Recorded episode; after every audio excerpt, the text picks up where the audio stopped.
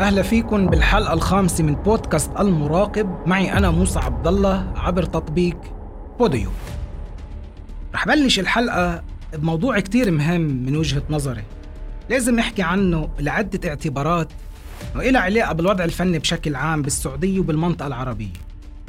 موضوعنا عن رئيس مجلس إدارة الهيئة العامة للترفيه بالمملكة العربية السعودية مستشار تركي آل الشيخ. بقول المثل الرجل المناسب بالمكان المناسب. وتركي آل الشيخ بمثابة الرجل المناسب بالمنصب المناسب. صاحب رؤية مختلفة نظرة مش تقليدية.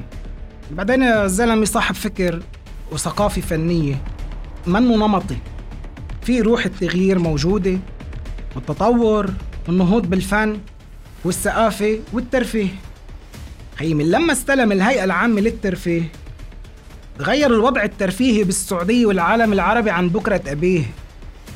تغير الفكر لكن النظرة داخل المجتمع تغيرت. صارت السعودية المحطة الأولى للترفيه رقم واحد بالترفيه بالعالم العربي. سرقت الأنظار من كل الدول العربية. تركي آل الشيخ مثل الدينامو. تركي آل الشيخ مثل الدينامو. قادر إنه يحرك الوضع الفني بالوطن العربي؟ من حسابه على تويتر. وهيدي ما صارت بتاريخ الفن. كأن حسابه مثل هيك غرفة عمليات عم بحرك العملية الفنية مثل ما بده. إنتاج أغاني مسلسلات أفلام مهرجانات حفلات تبني مواهب غنائية جديدة وخطة لدعم الدراما العربية انفتاح فني وترفيهي على كل دول العالم العربي. صدقا إنه عطى روح جديدة مثل ما بقولوا للعمل الفني. بعتبر أنا إنه هو حاليا العنصر الأول ورقم واحد بالعالم العربي بمجال الفن والترفيه. بعدين في نقطة كتير مهمة. إنه الزلمة قلب كل الموازين بفترة سنة تقريبا. بعدين وكل هيدا بوجود فيروس كورونا. إنه كيف لو ما في فيروس كورونا؟ لكن غير كل اللعبة الفنية تأثير تركي آل الشيخ كتير واضح ومبين. كلمته مسموعة عند الكل تقريبا.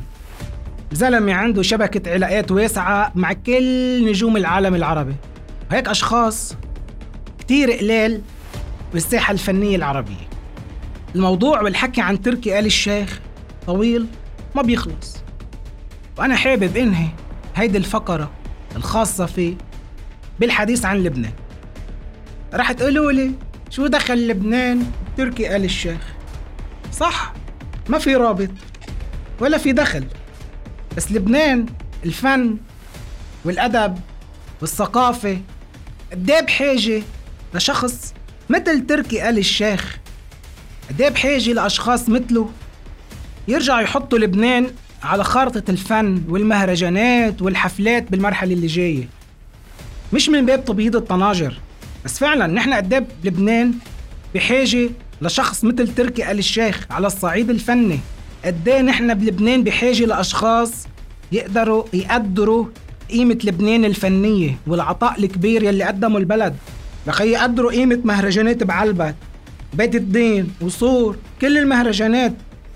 يقدروا كبار الغنية اللبنانية مثل ما مقدرين بالمملكة العربية السعودية فنان العربي محمد عبده.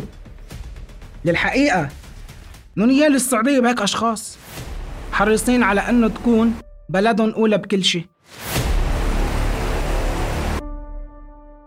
موضوعنا الثاني عن الفنانين اللبنانيين يلي طلعوا على دبي وقاعدين هلا بدبي وعايشين فوق.